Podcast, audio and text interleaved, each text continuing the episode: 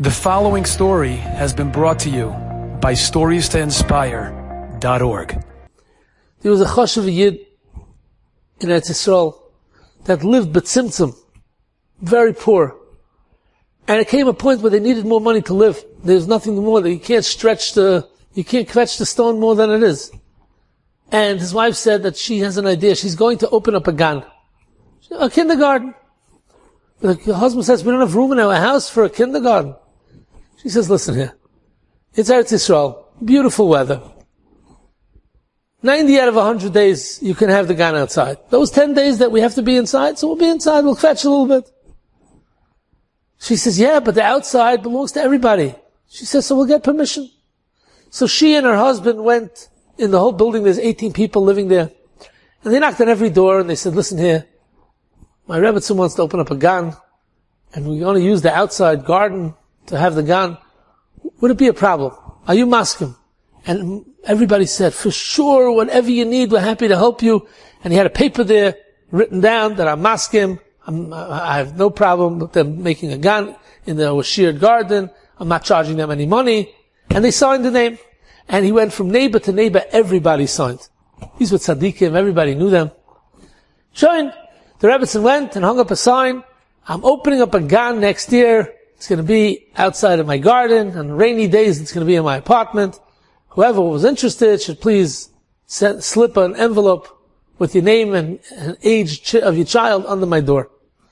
And within two hours, she had her limit, 12 children. She put up a sign on the door that my gan is full to capacity. I'm very sorry. Thank you very much.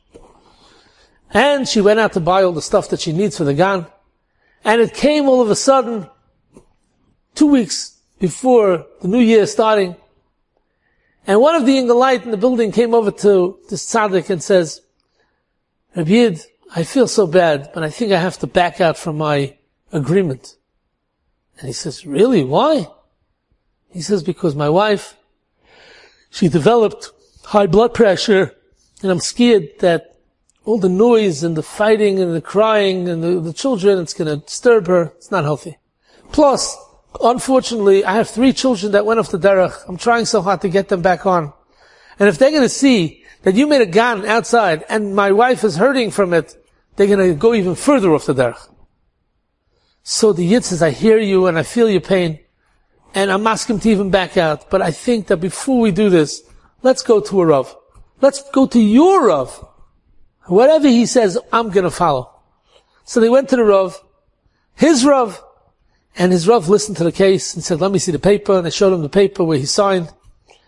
And the Rav tells him, you signed. How could you back out? You can't back out. And the guy says, yeah, but it's a medical issue. It's a shiloh and the kids are off the derech. And, uh, so the Rav said, listen here. I could tell you one thing. I know you have good reasons why you want to back out. But be mavater. And when you're mavater, HaKadosh Baruch Hu is going to pay you back. He'll pay you back that your wife will be gesund. He'll pay you back that your, your kids will come back on the derech. What do you have to lose? And the Yid said, if that's what the Rav's paskening, I'm asking him 100%. And they each went home. And he opened up a gan. And life went on for many, many years. And Rabbi Yitzchak Zilberstein said now, that one night, at 12 o'clock at night, he gets a knock on his door. And who's there? This Yid. This Yid that had his wife had a high blood pressure. His three kids went off the derech.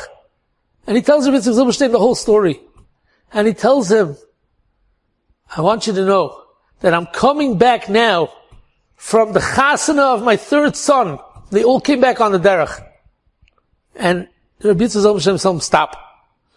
Don't even tell me the name of the Rav. Maybe his brachas are gold. Maybe he has a meritic of giving brachas. But I could tell you why it happened. For one reason. And it happened because you were mavater. And when a person is mavater, HaKadosh Baruch Hu showers him with bracha. And Rabbi say, this is so negaya to all of us in life, whether it's between husband and wife, whether it's between children and parents, whether it's between Rebbeim and Talmidim, or Talmidim and Rebbeim, or business people, whatever it should be, neighbors, you might be a thousand percent right. Be mevater. Bring peace. It's worth it. HaKadosh Baruch is going to shower you with bracha. Enjoyed this story? Come again. Bring a friend. Stories to inspire.org. dot org.